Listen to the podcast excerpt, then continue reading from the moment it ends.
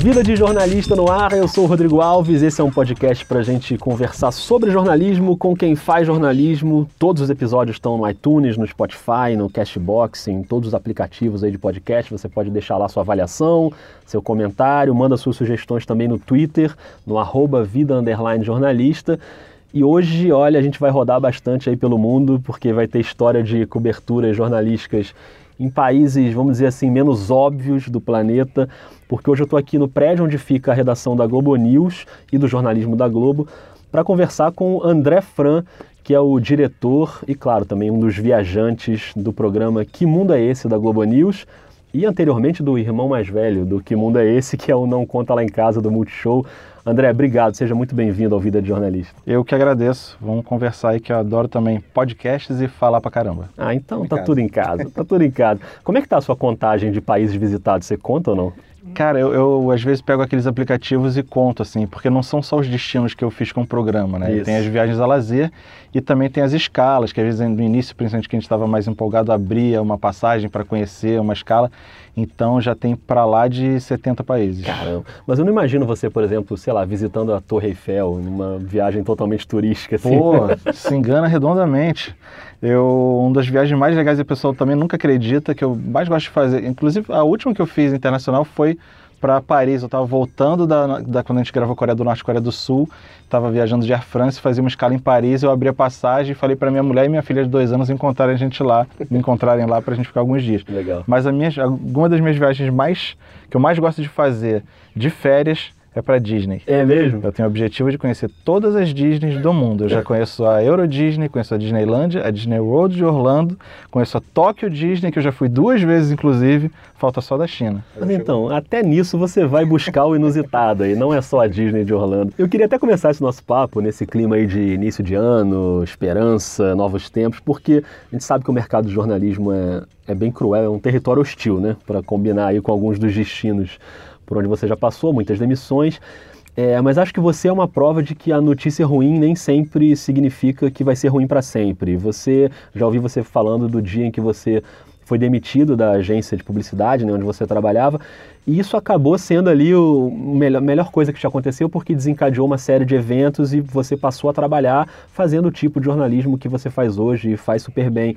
Então, um gancho para você contar como você começou a fazer esse tipo de jornalismo de viagem, indo para destinos que as pessoas conhecem pouco. Eu acho que é, é meio que... é bem por isso que você falou. É, eu gostava de escrever, gostava de histórias e conhecer, e me viciado em informação, então a internet abriu um mundo para mim, então viajar é aquela oportunidade de você ter contato com informação, culturas diferentes, religiões, gastronomia diferentes em primeira mão, então aquilo sempre me encantava, mas eu fiz o caminho que é o tradicional, né? Você pega, escolhe a profissão e aí depois você entra na profissão para tentar É, seguir por aquilo. E aí eu acabei enveredando mais pela publicidade, uhum. E já era romanticamente idealista, coisa que acho que quando a gente é mais jovem é mais comum, hoje em dia é. Nem tanto, mas aquilo me, me incomodava, aquele conflito pessoal de estar bem até na publicidade, mas tá criando desejos que não são sustentáveis em pessoas que não precisam consumir, estimulando esse consumismo exagerado, me incomodava muito.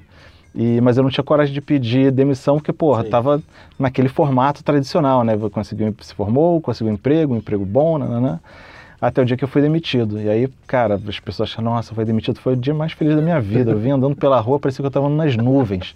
Em vez de pegar ônibus, eu vim andando pela praia, assim, é. eu trabalhava num escritório perto da praia, vim andando pela praia para observar a natureza, o dia. Liberdade. Né? Liberdade. E aí eu comecei a fazer aquilo que parece o clichê, mas os clichês são as maiores verdades, no fim das contas. Eu falei, cara, eu vou aproveitar que eu guardei uma grana e tal, vou dar uma viajada e depois vou começar a trabalhar com o que eu gosto de fazer. Uhum. E o que eu gostava de fazer era isso, era pegar informação, é, informar as pessoas, é, era interessado em política, em culturas diferentes e começar a editar vídeo, fazer uma coisa nessa área. Junto com um amigo meu, o Leandro Campos, que hoje é diretor do canal Off.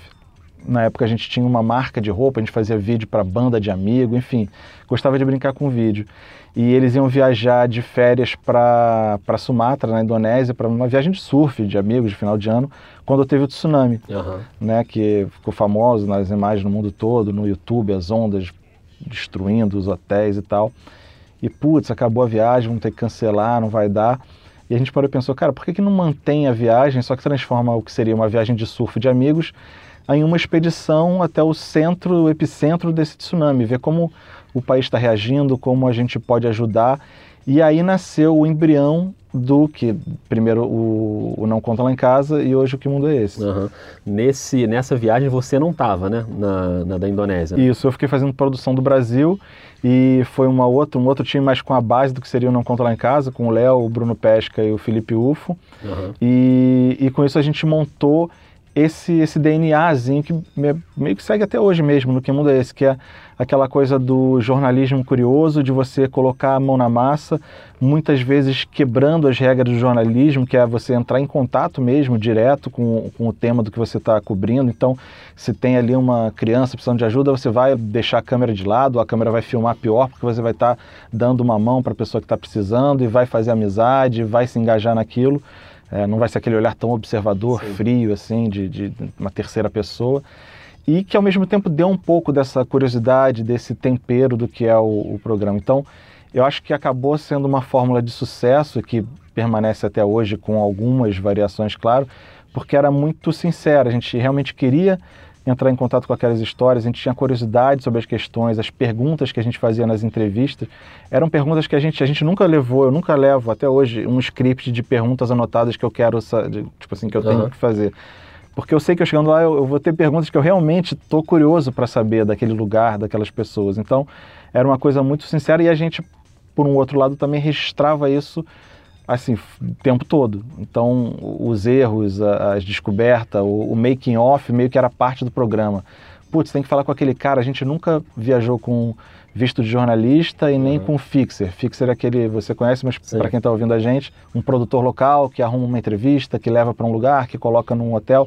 Não, a gente ia descobrindo e registrava essas descobertas. Então, era tudo muito verdadeiro. A gente não tinha uma, uma pauta com um entrevistado marcado. Não, a gente fazia uma amizade na rua e o cara levava a gente para mostrar uma coisa que ele achava interessante. E isso era meio é. que a tônica do programa. É bem o D N A do programa, né? Você é saber o que está acontecendo com vocês também para conseguir chegar naquelas pessoas ali.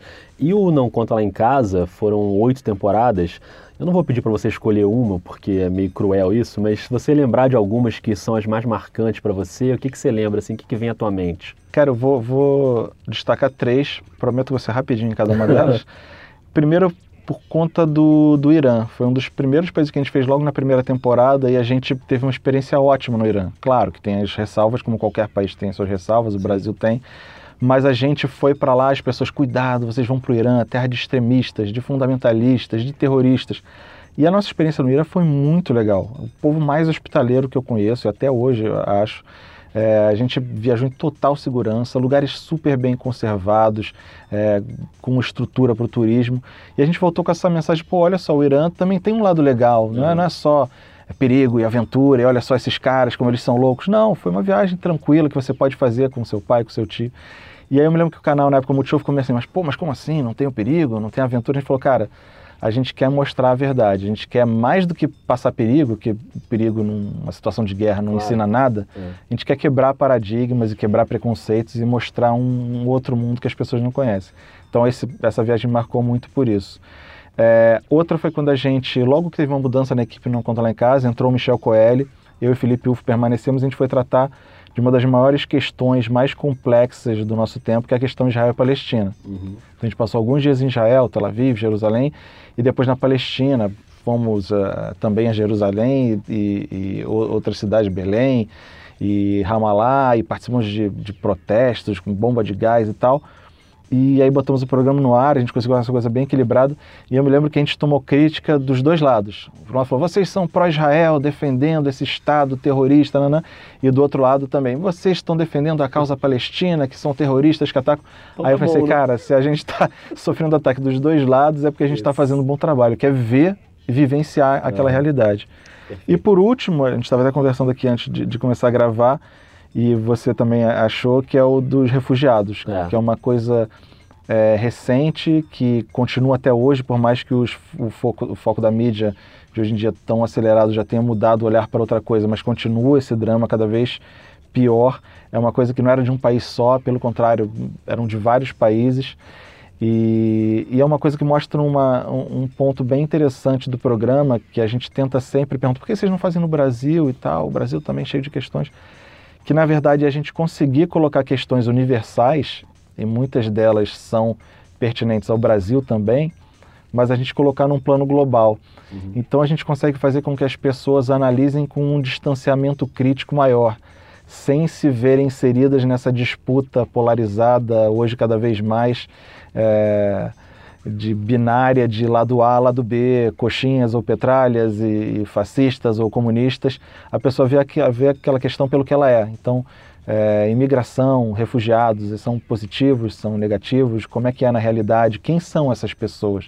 Que a gente vê os números e vê as manchetes alarmistas, mas não conhece exatamente os rostos por trás, as histórias por trás daquilo. Então, essa foi uma, uma temporada muito importante por esse lado. É, as coisas que vocês fizeram em relação a esse tema, os refugiados, foi o que realmente mais me marcou pessoalmente de, de todas as temporadas, dos dois programas. E eu lembro daquelas imagens na praia, na Grécia, dos botes chegando, imagens muito marcantes. E uma, uma imagem que ficou muito na minha cabeça é a, aquela quantidade de coletes, né, abandonados assim ali no chão, muitos coletes. E a gente acabou de chegar aqui na Ilha de Lesbos, na Grécia, e a gente mal saiu do aeroporto, não andou nem um quilômetro, a gente passando de carro em frente a uma praia colada ao aeroporto, a gente encontrou diversos coletes salva-vidas, um bote, boias, tudo espalhado aqui pela praia. Eu tava tentando filmar lá, a gente chegou lá, lá na, na ponta, cara, o policial me pegou, ele tava muito nervoso, eu tive até que desligar na hora, quase me deu um tapa na cara, tudo isso. Se para mim, na, vendo na minha televisão, na minha sala, confortavelmente, já foi um impacto enorme, eu queria te perguntar o quanto te impactou de ver tudo aquilo ali de perto, assim. Cara, o que mais me impactou nessa viagem, é, nessa época minha mulher já estava grávida da minha primeira filha, uhum. que hoje está com dois anos e meio. E eu me lembro que eu já estava com aquela coisa de, na cabeça de criança e tal, e, e ganha uma outra dimensão quando se torna uma coisa real e, e a criança ou seu filho já se torna real quando já está na barriga da mãe. Ah. E, cara, ver as criancinhas que chegavam e em situação ali completamente... Aqueles botes são, era uma travessia totalmente arriscada. Não tinha, eu lembro que uma das primeiras perguntas que eu fiz foi, pô, mas quem vem pilotando esses botes, leva de volta?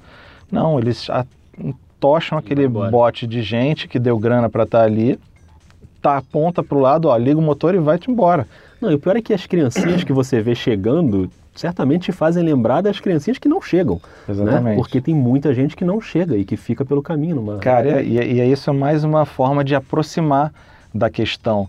As pessoas, cada é, um lugar naquele bote improvisado, que dezenas caíam, centenas é. de pessoas morreram, era quatro mil euros por pessoa. Ou Sim. seja, as pessoas que estavam atravessando eram pessoas, empresários, é, engenheiros, a uhum. gente conversou com cineastas, com professores, pessoas que tinham condição de fazer aquela travessia e estavam fugindo do, do seu país, não para uma oportunidade melhor, ou pra, porque precisavam sobreviver.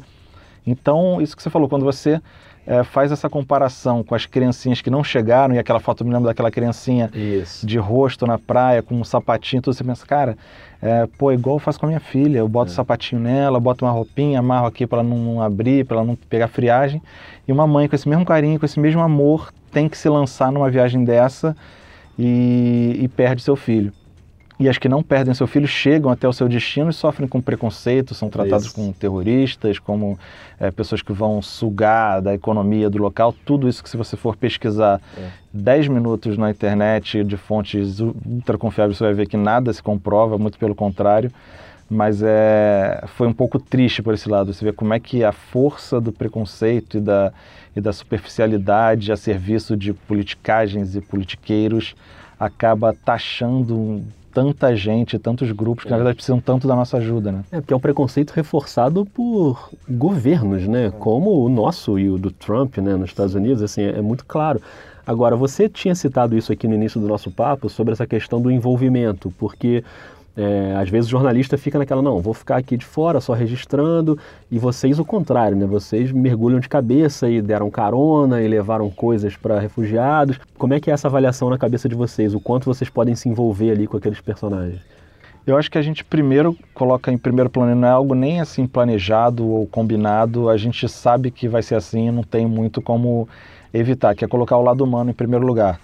Então, se a gente chega num lugar e tem uma pessoa que a gente está entrevistando, fala, oh, você está indo para a fronteira do lugar tal? Pô, eu estou cheio de mantimento, tem um monte de, de família lá passando frio na rua. Cara, não tem como a gente falar, olha, eu não vou levar porque é. eu não quero. Chega lá, olha, a gente está com pouco... Isso era uma questão também na, na, na crise de refugiados, né?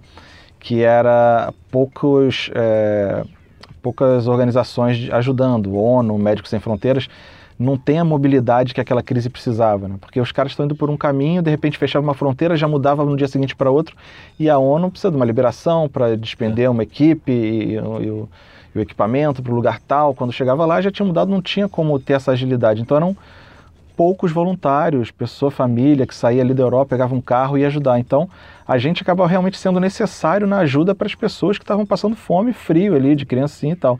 Então a gente, cara, ó, segura a câmera aqui agora que eu estou distribuindo aqui um colchão para esse pessoal, segura aqui, filma aqui, deixa a câmera encostada no carro, apontado para a gente, porque a gente tem que entregar casaco ali para aquela galera. Então era meio assim, a gente...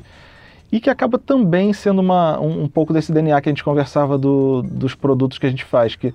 Eu acho que aproxima mais, deixa a coisa é. mais verdadeira. Ainda mais no momento agora de ter umas linguagens mais modernas, a galera que cresceu já na época da M T V, da velocidade de edição do videoclipe, é. da internet com outro ritmo. Então aquele, aquele distanciamento institucional da, da, do jornalismo, do cara reportando sobre a, a primavera árabe que está acontecendo no Egito e o cara está em Tel Aviv, é. na varanda de um hotel com uma, um é. microfone na mão. Acho que hoje em dia não... Não, não cria mais uma, uma não faz mais, não atrai mais esse público Sim. que está chegando aí interessado em jornalismo, interessado em política, interessado em geografia e história, mas que num formato que não se que, né, que o modelo antigo não atende mais, que tem que criar um modelo novo. É verdade, é uma proximidade muito maior, né, um envolvimento muito maior. E tem jornalista que se envolve pelo lado do mal, né? Tem a cena famosa da jornalista que estica a perna e derruba um pai com uma criança. Na Hungria. Era uma jornalista húngara, né? É. Que é difícil até compreender, né, o que se passa ali na cabeça de alguém que faz um negócio desse, né? Então são coisas que vocês têm que conviver ali também, né? E é isso também, você, essa, essa temporada foi marcante por isso, você vê as diferentes formas dos países, como eles encaravam essa questão, né? E a Hungria a gente vê hoje, a Hungria de Viktor Orbán, um dos é. maiores exemplos de extremismo é. do mundo, a forma como ele trata diversas questões, inclusive a dos refugiados, né? Uh, então, e ao, ao, ao passo que a gente chegava na Áustria, em lugares que estavam recebendo bem uh, os refugiados, a gente participou, eu participei pela primeira vez, uma, era um protesto, uma manifestação em agradecimento. Nunca tinha visto uhum. isso. A manifestação, geralmente, você está pedindo alguma coisa, isso. reclamando de alguma coisa. Não, era uma manifestação de refugiados agradecendo a forma que eles tinham sido acolhidos na Áustria. Então, uh, geralmente, a imprensa... É, marrom, ou aqueles blogs, ou os memes uhum. que de, pegam uma informação distorcida, fake news, pegam aquele ponto fora da curva para tentar ilustrar o geral e não pegam, na verdade, é. a regra. Uhum. Quando a regra é positiva ou quando vai contra o, o viés de confirmação que interessa a eles. Uhum. E aí não vê quanto que imigrantes, mesmo ilegais, colaboram na economia, como que eles têm mais sucesso do que a população local ao abrir negócios, como que eles percentualmente cometem muito menos crimes do que a população local, ou seja, o que acaba vendendo e convencendo é o preconceito que muitas vezes é falso. Né? Perfeito, perfeito. E ainda no, no, falando de temporadas do Que Mundo é Esse?, queria que você falasse sobre o Kurdistão, que é um país, que na verdade nem é um país, né? É um, enfim, uma região ali com um povo que ocupa países diferentes, e ali é zona de guerra, é Estado Islâmico, é Iraque, é uma situação de risco, né, que eu imagino. Como é que foi essa viagem, cara? Essa foi a nossa primeira temporada depois que o Não Conta Lá em Casa acabou e a gente criou o Que Mundo é Esse? Na Globo News. A gente saiu do Não Conta Lá em Casa no Multishow e o programa evoluiu, mudou e virou o Que Mundo é Esse? Na Globo News. É, aí permanecemos eu, Felipe Ufo, Michel Coelho, o Rodrigo Sebrian entrou junto com a gente também nessa, dando uma nova cara e a gente, no geral, deu uma nova roupagem a esse programa. A gente costuma dizer que o Não Conta Lá em Casa era um, um reality show com uma pegada de jornalismo. Uhum. O Que Mundo é Esse? É um jornalismo com uma pegada de reality show. E é, a gente pôde entrar mais, em, se aprofundar um pouco mais em algumas questões que a gente queria se aprofundar, em algumas entrevistas mais é, profundas e com alguns personagens que eram mais... É, que tinham dizer coisas que de repente não caberiam tanto no formato antigo. E no Kurdistão era interessante por isso, porque era uma região que aí comprime Síria, é, Irã, é, o próprio Iraque, a Turquia, e que aborda várias questões diferentes. E a gente deu uma pincelada em algumas delas. O ápice foi quando a gente foi mostrar é, os principais combatentes do Estado Islâmico, a gente foi a linha de frente do combate, que são os soldados Peshmerga, que são os soldados curdos do lado iraquiano.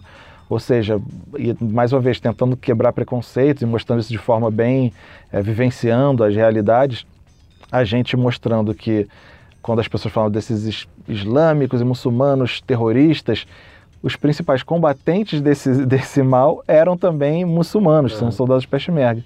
E a gente foi até lá, e aí viu a bandeirinha do ISIS lá do outro lado, e os caras dando tiro na nossa frente. Gente, gente, que isso, não precisa atirar, porque não estava nem tendo combate. Eles, não, a gente vai dar uns tiros aqui para demonstração para vocês. A gente, cara, nossa, calma. E não tinha, aquela, porque você imagina, quando você vai, sei lá, nos Estados Unidos visitar uma base militar, tem um termo de segurança, sim, que você assina, você só pode ir até aquela zona delimitada, daqui para andar até ali você tem que usar o seu colete, a prova de bala. A gente chegou lá, o cara falou, olha, eu vou levar colete para vocês. Quando a gente chegou só tinha um colete. A gente, ué, cadê os outros coletes? Ele, ih, o cara esqueceu, mas vamos lá que tá tranquilo. Puts. Então era uma coisa muito mambembe, né? Então a gente não sabia até onde aquilo ali era seguro mesmo ou não era, ou eles eram sem noção, que também eram, um, um grupo totalmente improvisado ali para combater. E eu me lembro que a gente filmou e tal, essa, essa confusão toda, até o momento que o, o U F O começou a ouvir uns ps, ps, ps, passando assim por cima, aquele barulhinho de, de deslocamento de ar, né? Aí ele virou para um soldado, isso aqui é o que eu tô pensando, o cara falou com um sorrisão no rosto, é, é tiro, é tiro do Estado Islâmico. Aí, gente, vamos encerrar por aqui, deu, vamos embora, já pegamos o que a gente tinha que pegar, a história tá contada. E tem a história de que o hotel onde vocês ficaram, depois que vocês voltaram, logo depois ele foi vítima de atentado, teve isso, não? Isso foi no Iraque, foi no Iraque. Em Bagdá, ah, tá. ainda lá quando a gente estava fazendo a segunda temporada do Não Conta Lá em Casa. Ah, tá. A gente foi no Iraque no momento também... A notícia para o mundo era que depois da invasão dos Estados Unidos e de depor Saddam Hussein, o Iraque voltava a ser um país estável, que podia ser visitado normalmente. Uhum. E a gente falou, vamos visitar então, né? Se a, a notícia oficial é essa. A gente entrou em contato com os órgãos lá do Iraque, ó, pode ir, turista, somos brasileiros e tal. Não, pode sim, venham, sejam bem-vindos e tal. Pô, e quantos, quantos turistas com a gente estão indo aí já para o Iraque para fazer turismo? Ah, vocês são os primeiros. Nossa. E fomos lá, né? E a gente, cara... Isso aí não lá, pode contar lá em casa, porque é, se você contar em casa, é, vão te trancar é no banheiro. Do programa, justamente por isso. E a gente chegou lá e viu que a notícia, e essa foi a lição do, do programa, dessa, dessa viagem, foi é, não acredite em notícias oficiais, porque elas atendem a interesses, né? Então a gente viu que o Iraque é totalmente instável ainda, imerso em violência, sem nenhum comando, era milícia de um lado, soldado do outro, soldado americano, soldado iraquiano, não tinha ordem nenhuma, era o caos e violência total, atentado todo dia. E a gente voltou o mais rápido que deu, deu um passeiozinho mais ou menos, porque ninguém tava, era louco de passear pelo Iraque ali naquele momento.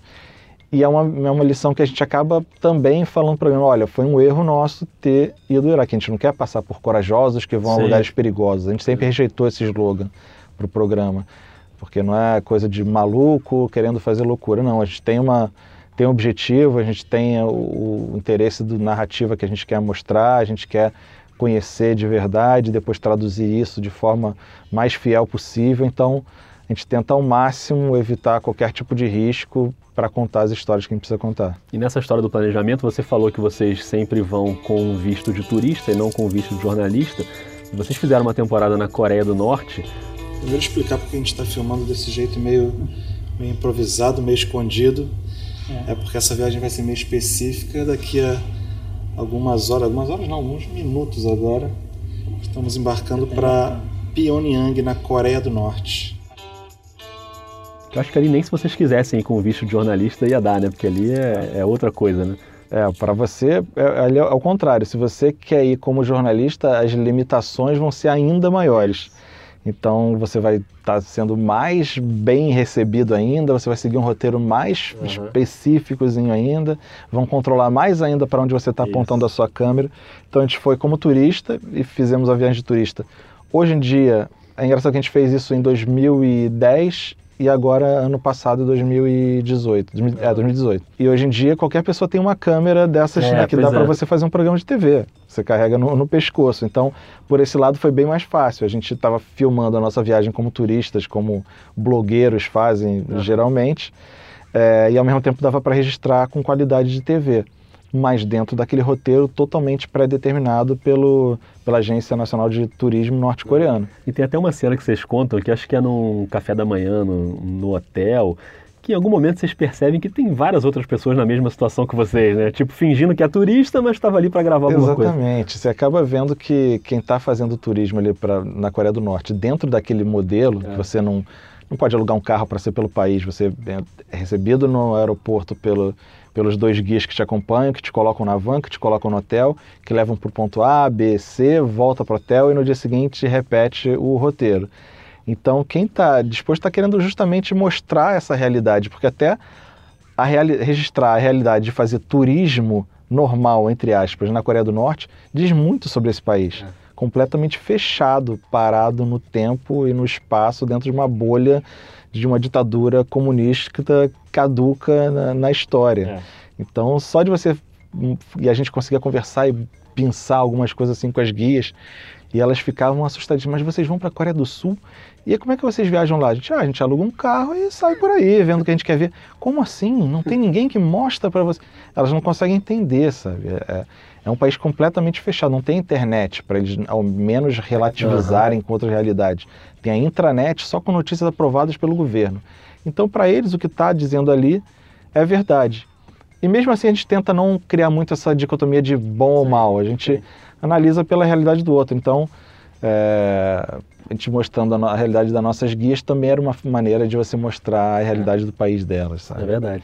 E aí um país numa realidade muito diferente dessa, que é os Estados Unidos, que é um país obviamente mais acessível aos turistas, mesmo com o Trump, que não é muito chegado nos estrangeiros, mas, mas foi legal ali porque eu acho que é, vocês deram um bom exemplo ali de como às vezes o roteiro também muda durante... a viagem, né? Vocês saem daqui com planejamento, obviamente, mas tem a história do personagem que vocês queriam... Vocês foram na época da campanha presidencial e queriam perceber essa cultura das armas, né? Que eles têm muito forte lá. E vocês acham um personagem meio do nada que morava na Louisiana e vocês estavam bem longe, né? Da Louisiana, que é Las Vegas. A gente estava em Las Vegas, exatamente. Pois é. E, e aí vocês mergulham ali naquela família tradicional de cultura armamentista dos Estados Unidos. Como é que foi? É, a gente costuma dizer que o programa tem três roteiros. Um é o roteiro antes da gente viajar. A gente faz uma lista do que a gente quer abordar. E a gente estava cobrindo os Estados Unidos durante a campanha presidencial, então a gente queria mostrar a questão da, da liberdade econômica, a gente queria mostrar a questão da cultura das armas, a gente queria mostrar a questão dos nativos americanos, então a gente vai mostrar aqui. Para mostrar a cultura das armas, o que, é que a gente vai fazer? Ah, vamos para o Alabama mostrar uma daquelas gun fairs, aquelas feiras de ah. arma, que o pessoal pode comprar arma com total liberdade e, e open carry, né? Você pode carregar sua arma ah. abertamente na rua. Só que quando a gente estava em Las Vegas, a gente estava filmando uma, uma outra pauta, mostrando o turismo, essa questão do... Do, do dinheiro e da, da ostentação, do, do, do American Way of Life. E sentou do nosso lado uma família e perguntando o que a gente estava fazendo, e te contou, e arma, e falou, ah, armas? Cara, se vocês querem mostrar armas, você tem que ir aqui para a minha cidade. Ó. É a segunda cidade da Louisiana, é a cidade com o maior número de armas per capita dos Estados Unidos. É... E listou uma série de coisas assim positivas de arma. E a gente, cara... muito mais legal se a gente viver o cotidiano de uma família, e eles mesmos se autodenominaram rednecks, né? Uhum. Os caipiras norte-americanos. E a gente fez isso, foi para lá, fomos super bem recebidos, e vimos aquela cultura da criança que dá tiro, do cara que anda com seis armas no carro. Nossa. Faz barulho.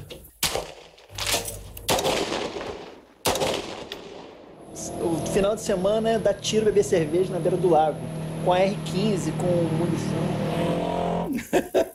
I shoot a gun almost every day.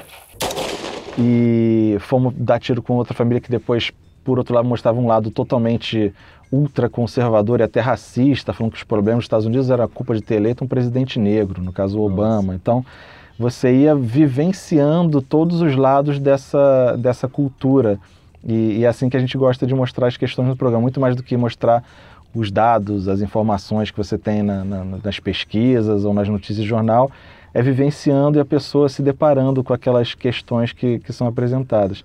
No fim, claro, como a gente mostrou um lado, ele só mostrando os lados positivos da, da, da cultura das armas e da liberdade de você portar armas, Estados Unidos, a gente foi, mostrou todos os, os índices que mostravam que era a cidade com o maior número de assassinatos por arma de fogo, de acidentes uhum. com arma de fogo, de crimes, né?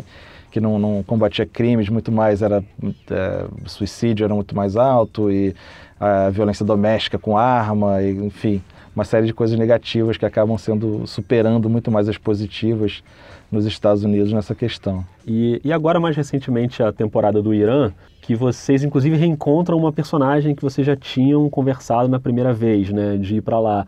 E foi muito diferente, assim, essa segunda, essa segunda visita. E para entender esse Irã, a melhor forma é viajar, conversar com as pessoas e sempre, sempre questionar que mundo é esse? Olha, não foi muito diferente, não. Foi, foi legal, assim, porque as coisas básicas, aquilo que eu falei no início aqui do programa, que me surpreenderam no Irã, é, continuavam as mesmas.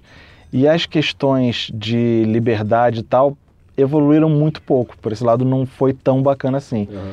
Mas foi interessante para ver como elas estavam se atualizando nesse sentido, de como já tem um certo movimento social das mulheres pela escolha do que elas querem vestir ou não, e de manifestações contra é, a política e a economia do governo e corrupção, então já questionando um pouco o regime dos ayatolás, e, e ver como é que é, mais uma vez, como é que é visto de forma diferente fora do Irã e dentro do Irã, uhum. que aí você vê aquela propaganda maciça dos Estados Unidos falando ah, porque tem que acabar com o regime islâmico, que o Islã é isso, os muçulmanos, e chegando lá falou, olha, não, nós somos muçulmanos com muito orgulho, quero continuar sendo muçulmano, mas eu não concordo com a interpretação que os ayatolás ou que meus governantes fazem das leis islâmicas. Uhum.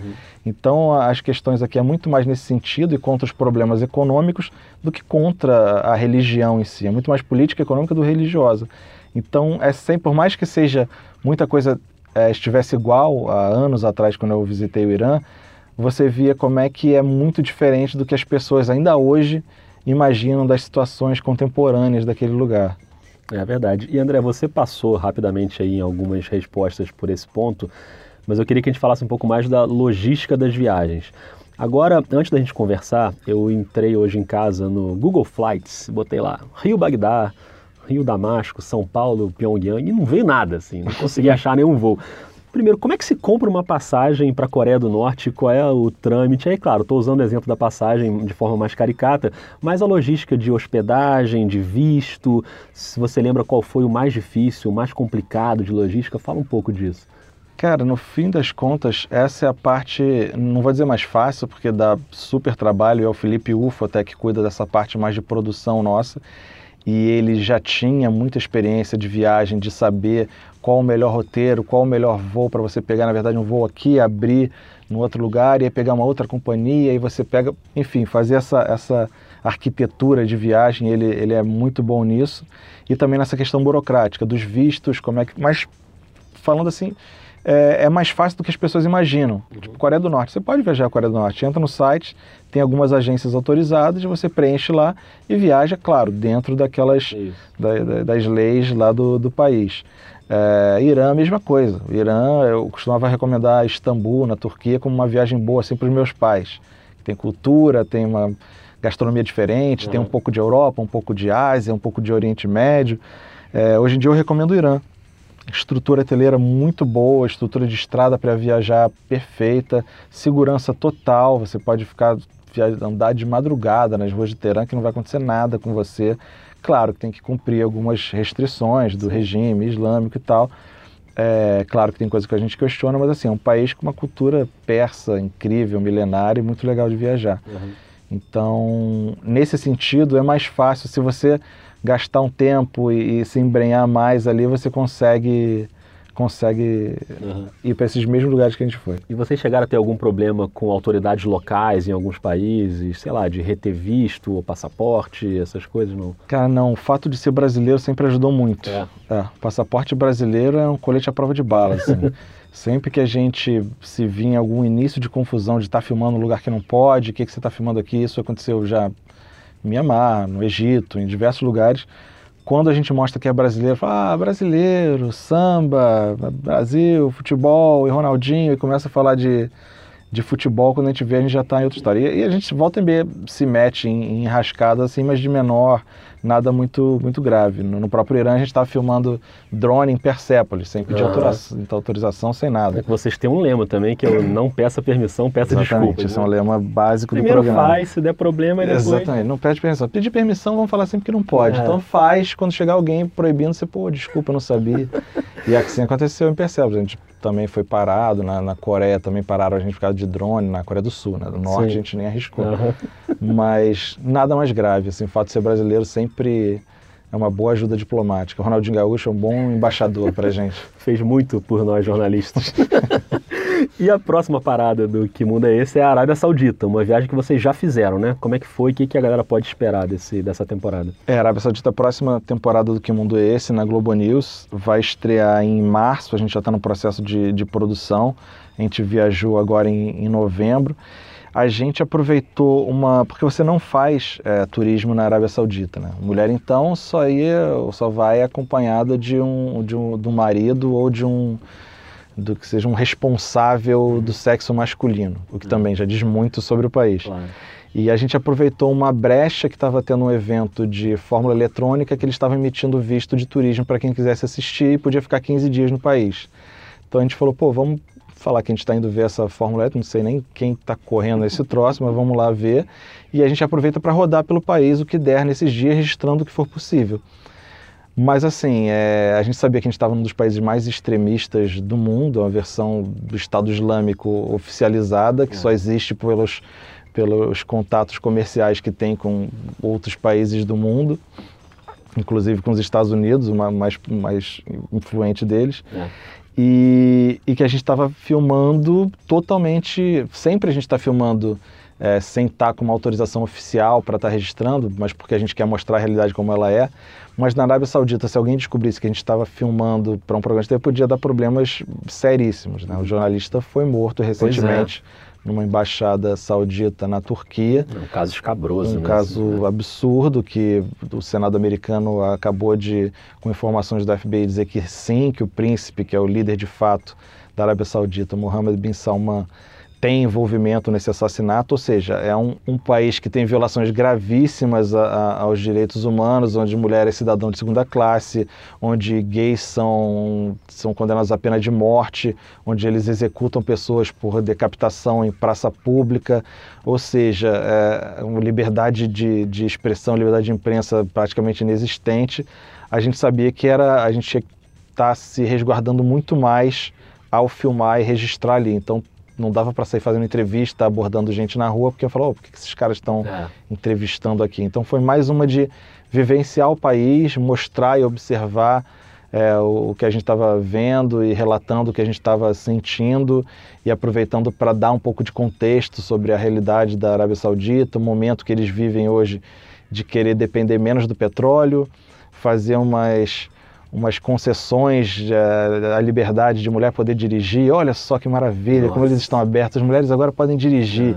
Elas podem agora frequentar o estádio de futebol, é. desde que num espaço reservado, uhum. vestido de burca da cabeça aos pés. Ou seja, o quanto isso tem de interesse político-econômico, quanto tem de, de progresso mesmo e liberdade no país. Então, foi uma coisa meio de observar e, e relatar esse país dos mais extremistas e fechados do mundo. Acho que a temporada vai ficar bem, vai ser bem diferente, vão, é um desafio que a gente tá, tá, tá em, tem em mãos aí agora para lançar em março, mas acho que vai ficar bem interessante. Legal, já estou ansioso, já estou ansioso. E eu comecei te perguntando sobre a sua contagem de países visitados, eu queria terminar perguntando se você tem uma contagem de países não visitados, para onde você quer ir ainda?